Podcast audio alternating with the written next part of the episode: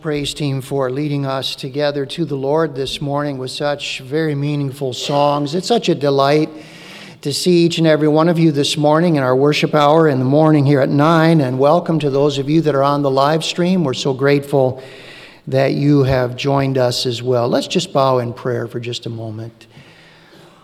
Lord God, what a privilege it is to sing about your nature and uh, your character and qualities and attributes. How good it is to know that we are your children and that you have called us unto yourself. You have granted us forgiveness and new life in Christ, our blessed and all overcoming Savior. You've sent the Spirit of God, as we have been singing about, into our hearts to lead us, to guide us, to teach us. And we thank you that the Word of God uh, shines brightly in front of us, that we might learn the truths of who you are and what you have for us. Bless us now today as we open the Word, thanking you that the living Word, Jesus, speaks to us through the written Word, the Bible, by means of the Spirit of God, the Spirit of Christ. And so it's in His name that we pray with thanksgiving. Amen. I have two questions I'd like to begin with this morning, and uh, I want you to see in your own minds if you can guess the answers. Where's the first recorded war in world history written in the Bible? The second question Who won that war, making this person the first victorious warrior in all of Scripture?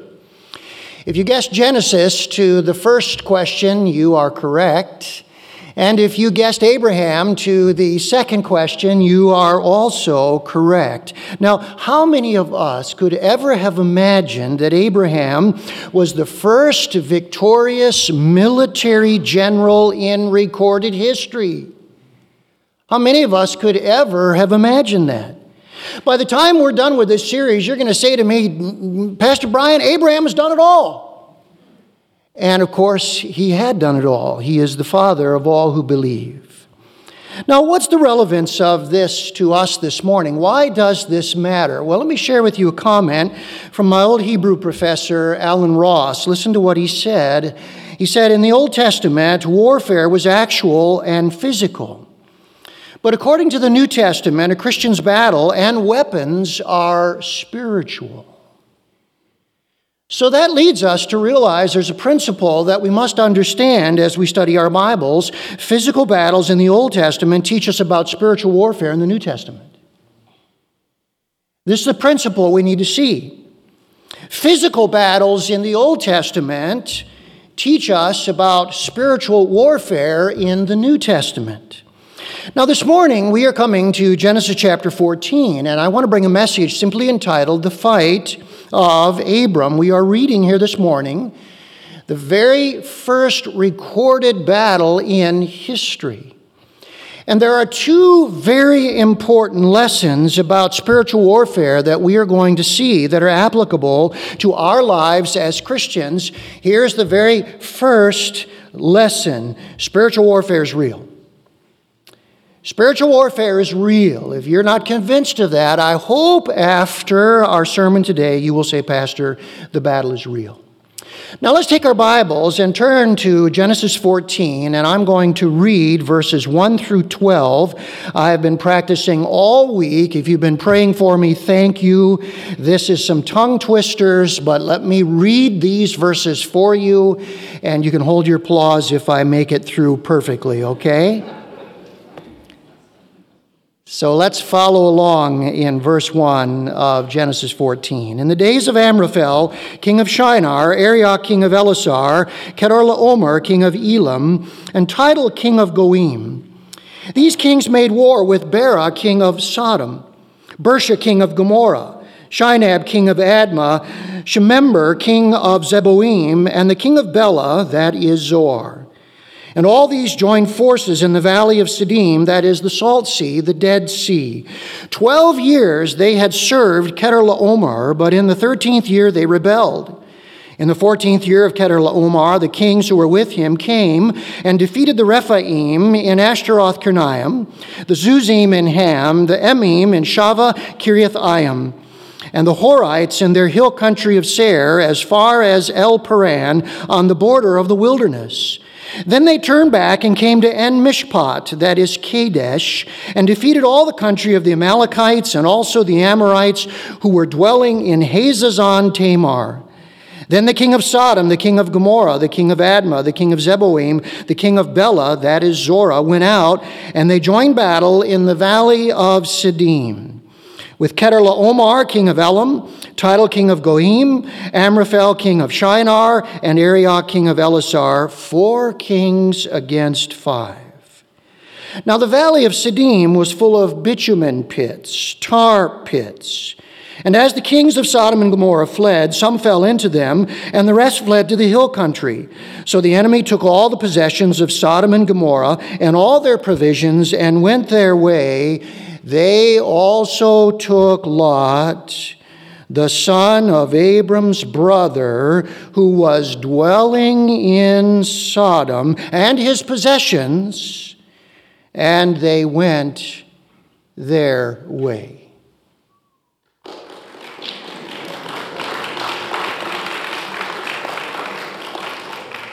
How many would say today the battle is real?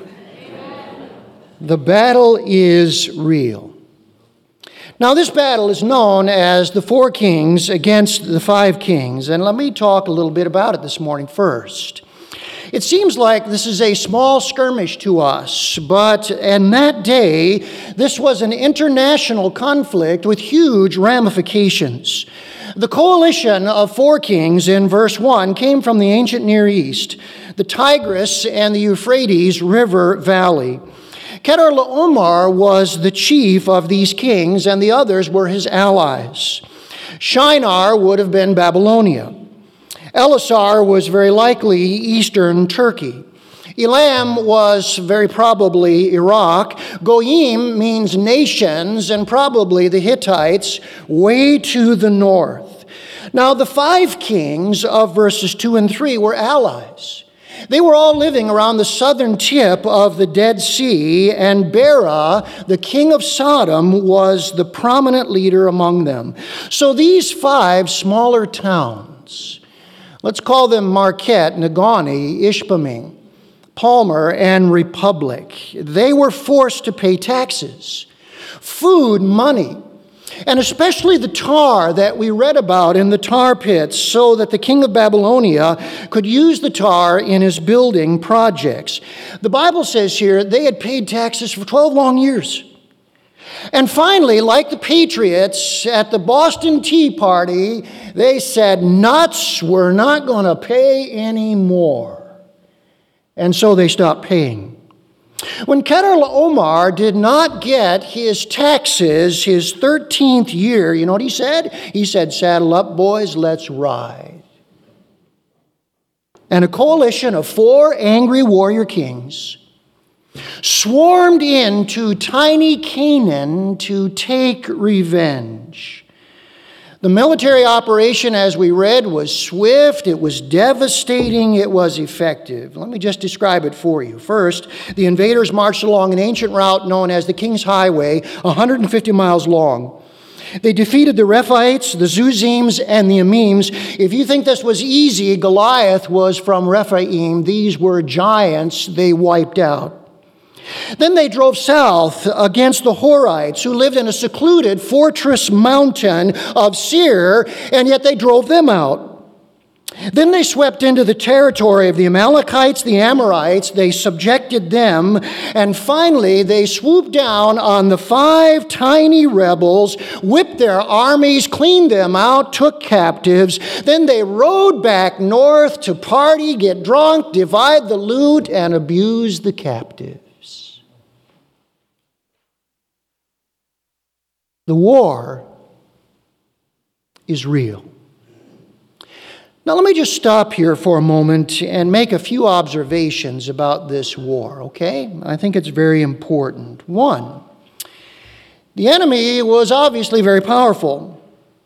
Pastor Ray Stedman said this Here was an enemy invisible, relentless, unstoppable, striking fear into every heart as it carried all before them. And then the enemy had a plan. They enslaved, They carried off Lot, Abram's nephew, and his family to sell him and his family into slavery. And, brothers and sisters, I don't have to tell you, in that day, that was a horrific thing to have happen to you. And then they robbed. Verse 12 says, They took everything that Lot owned and they left him with nothing. Now, I want to ask this question this morning Who does this sound like to you? A powerful enemy whose plan is to rob and enslave you. Who does that sound like to you? That sounds like a perfect description of Satan to me. Here's what Peter says in 1 Peter 5 8 Be vigilant, be sober, because your adversary, the devil, prowls about like a roaring lion seeking someone to devour. That is the kind of enemy that we are facing. Now, you know the main question that ought to come to us this morning? Why was Lot enslaved and Abraham was not? Isn't that the key question? Isn't where this battle is taking us? Why was Lot enslaved and robbed of everything, but Abraham was not? Would you agree with me? Abraham was ready Lot was not, right? In fact, that's the second lesson here in this section, this episode about spiritual warfare. Spiritual believers must be ready. Are you ready? If you would say, Pastor, I believe that the spiritual battle is real, are you ready? Am I ready? Abraham was ready. And he teaches us how the spiritual believer is ready for this enemy because we all know he's coming. So let's notice what Abraham teaches us here about how to be ready. First of all, know your enemy. Know your enemy. Look at verse 13. Then one who had escaped came and told Abram the Hebrew, who was living by the oaks of Mamre, the Amorite, brother of Eshcol and of Aner. These were allies of Abram. Now, in verse 12, we notice that Lot was dwelling in Sodom. The word dwelling is very important in this section. It means to inhabit, it means to stay usually for a longer period of time, it means to settle in. Now, you remember from chapter 13, the Bible says that Lot, after he separated from Abram, had moved towards Sodom. Now we discover he has moved into Sodom. He has left his tent and is living in a home in Sodom. Remember what the Bible said in chapter 13 about those men living in Sodom. Now the men of Sodom were wicked. They were great sinners against the Lord, Genesis 13, verse 13. That's where Lot was living. But notice, Abram, in contrast, was camping in a tent and he was separated from Sodom and Gomorrah's wickedness when verse 13 tells us that he was living by the oaks of Mamre. The word living there means having a camp set up. It is a word that refers to a more temporary residence. And I want you to notice something else. This is the only time Abram in all the Old Testament is called a Hebrew. And that word means one from beyond. It's a reference to a pilgrim. It means one from the other side, an outsider. So Moses here is very clearly drawing a contrast between Lot, who had moved into Sodom, and Abraham, who was living separate in a tent. What are we seeing here? Lot was attracted to the world, wasn't he? Yes, he was. He saw the wealth, the finer things, the opportunities that Sodom gave, and he moved in. But Abram saw the danger, didn't he? He saw the sin and the wickedness, and he kept his distance. Do you know it is very likely that none of us here this morning have ever dealt with Satan directly or head on? That's very likely true of all of us. You see, Satan does not need to attack us personally. And the reason is this the Bible says this about him the whole world lies in the power of the evil one. The Bible says about Satan, he is the deceiver of the whole world. Therefore, he uses the world's people to deceive us and lead us into sin. He does not need to personally attack us himself. And when we understand that about him, then we know the enemy. When I entered into high school, um, God so arranged my life that my closest friends in the ninth grade became Christians. And they were my closest friends all through high school. And as I look back at that, it was not a plan of mine uh, that I brought about. I, I believe now it was in the providence of God that as I went into high school, a very dangerous time in any young person's life, God surrounded me with primarily Christian friends. And because that was the case, you know what I did? There were places I didn't go. There were people I didn't hang out with. There were activities that I didn't do, and as a result, there were habits that I did not form. Now, it was not because I was so strong but Satan did not have some opportunities with me because I was separate from the world. Now, I was not isolated, sitting at home all by myself, but I was insulated because I was not following the world. If we know our enemy and we know that he comes to us through the world's people, then we will be careful where we go, who we hang out with, what we do, what we listen to, and who we follow. Because we know that's how the enemy will come to us. Number one, know your enemy. Number two, stay with your comrades. Stay with your comrades. Look at verse 14 and notice this.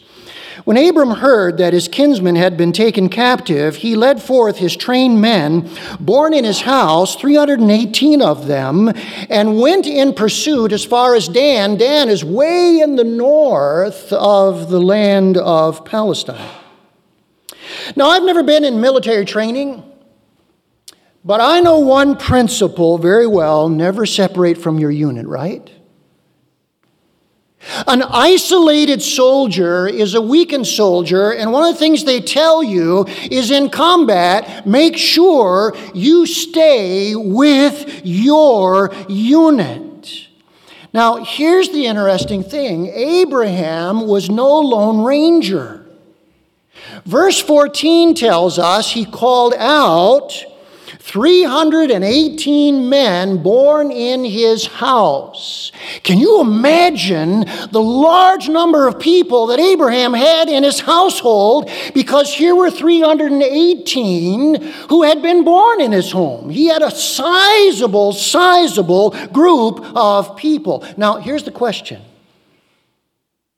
Who were these 318?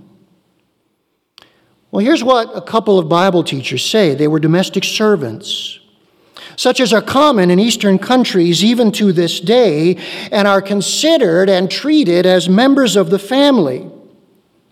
They were people brought up in the family of God and able and willing to respond in an hour of need.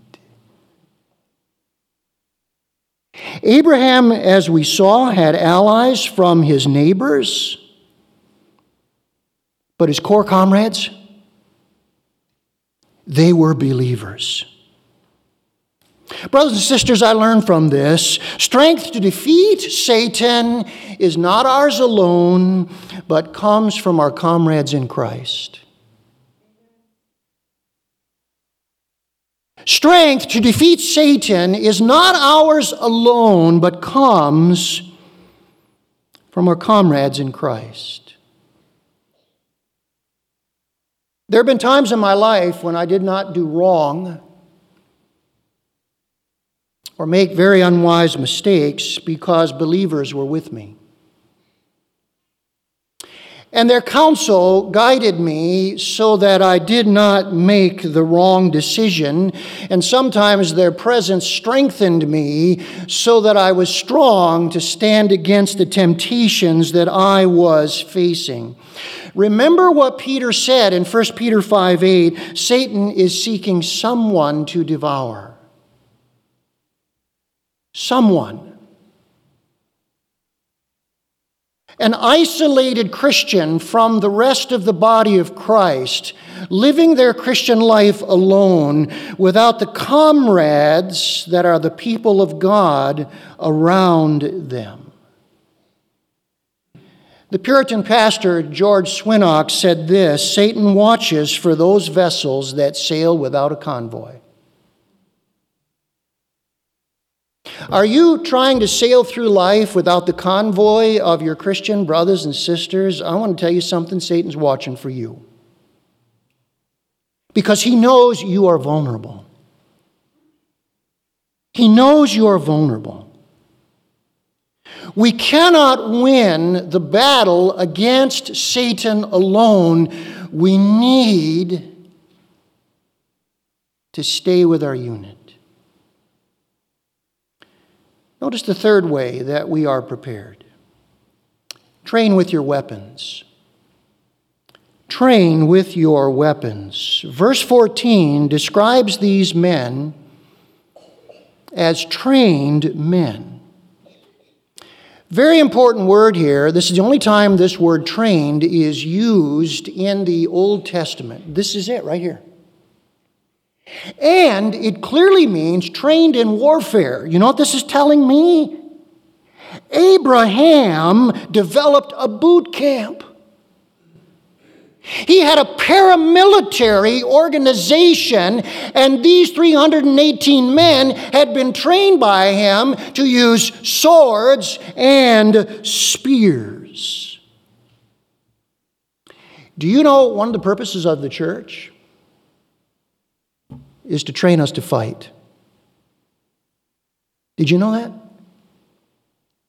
One of the reasons we come here and we learn and we grow and we receive and we minister is so that when we leave, we are ready to fight.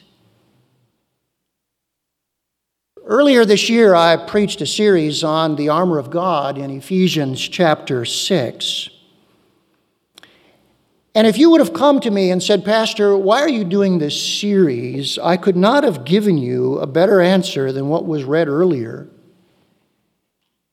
In 2 Corinthians 10, verses 3 to 5, let me read for you what we read earlier.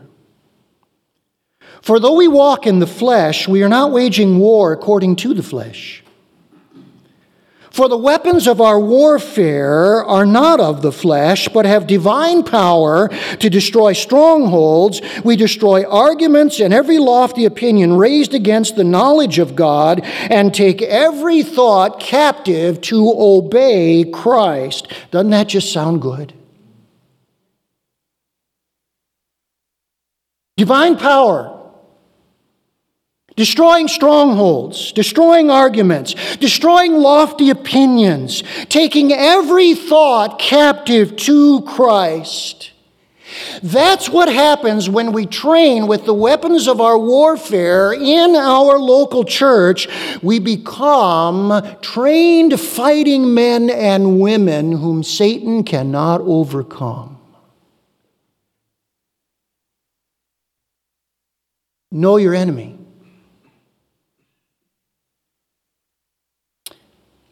Stick close with your comrades. Train with your weapons. And then finally, notice fight confidently in God. Fight confidently in God. Look at verse 15 and notice this amazing rout that Abraham led over these combined forces from the north. And he divided his forces against them by night, he and his servants, that's the 318 men, and defeated them and pursued them to Hobah. That's way, way out of the promised land, north of Damascus, way up in Syria. Then he brought back all the possessions and also brought back his kinsman Lot with his possessions, and the women, weren't they grateful? And the rest of the people. Pastor Ray Stedman has said about this the march of Abram and his tiny band is one of the most remarkable forced marches in all of military history. He chased them almost 200 miles all the way north out of the promised land. He recaptured all the goods, all the captives, Lot, his nephew. This was one of the greatest routs in all of history.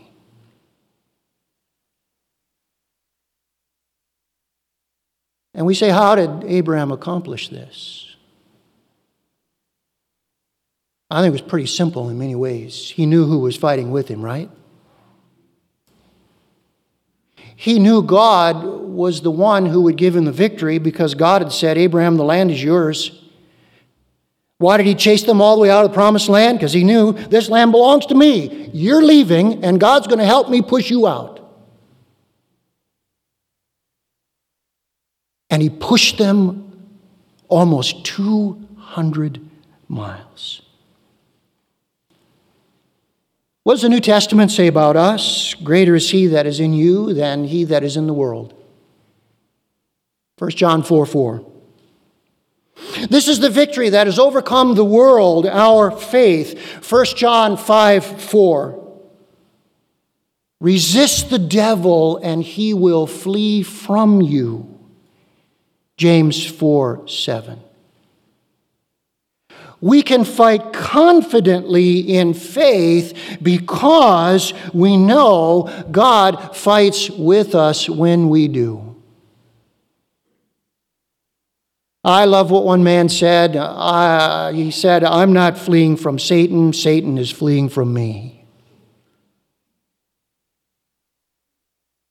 And there's a sense in which you can fight with that kind of confidence. When you know your enemy, how he's coming, when you are with your comrades who strengthen you, and when you have learned to fight with the spiritual weapons that we've been given, then you can fight confidently because you know greater is He that is in you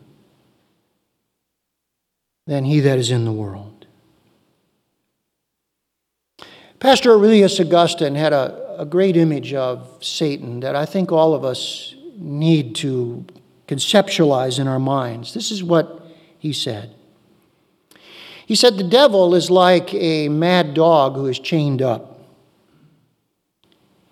He is powerless to harm us when we are outside of his reach. You all know that.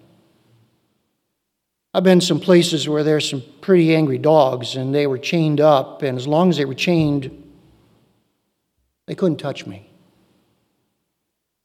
But Augustine said this once we enter his circle, we expose ourselves again to injury or harm. The mad dog can't touch you, chained up.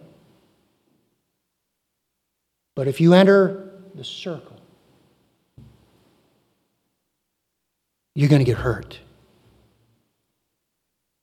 You're going to get harmed.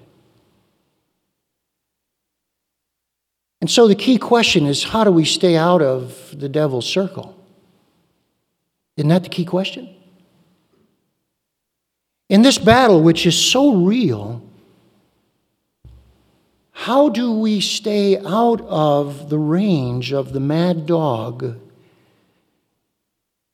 who is chained up and cannot touch us? And Abraham teaches us.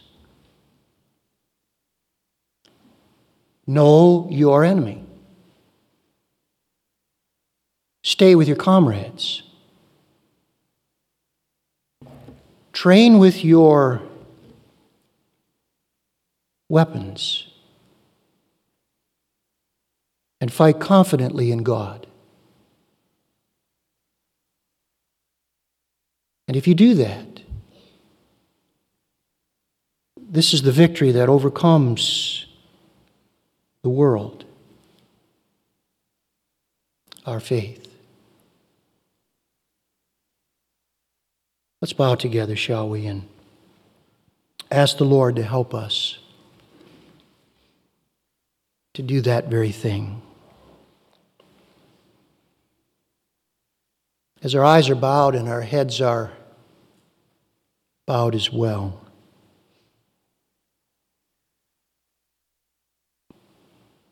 What things do you need to do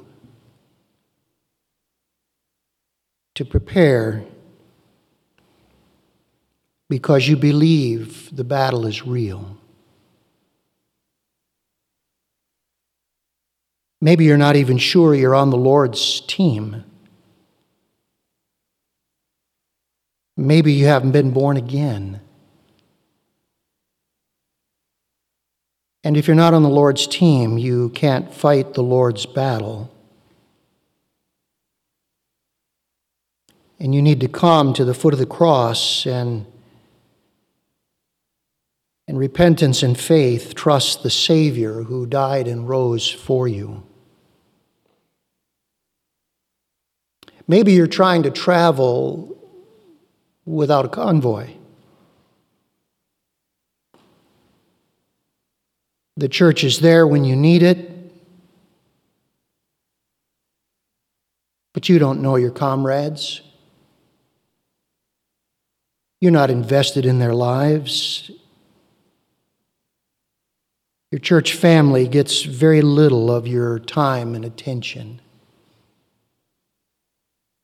You're largely a vessel that is sailing alone.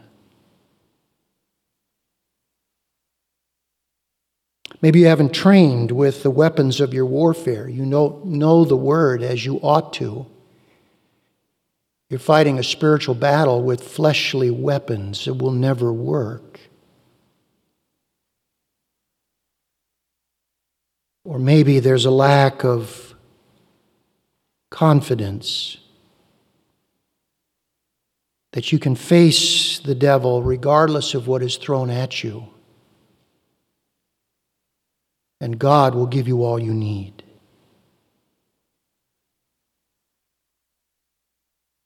Perhaps today you don't know how the enemy comes,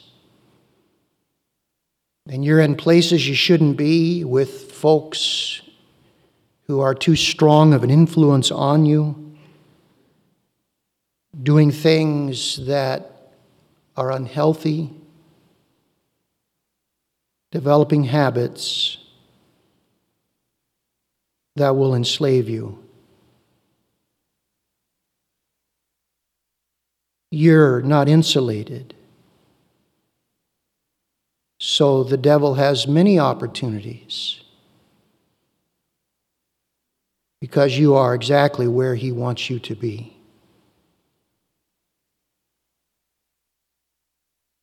Whatever the decision today that all of us need to make, let us let the Lord make us ready like Abraham instead of not ready like Lot. For Jesus' sake, we pray. Amen.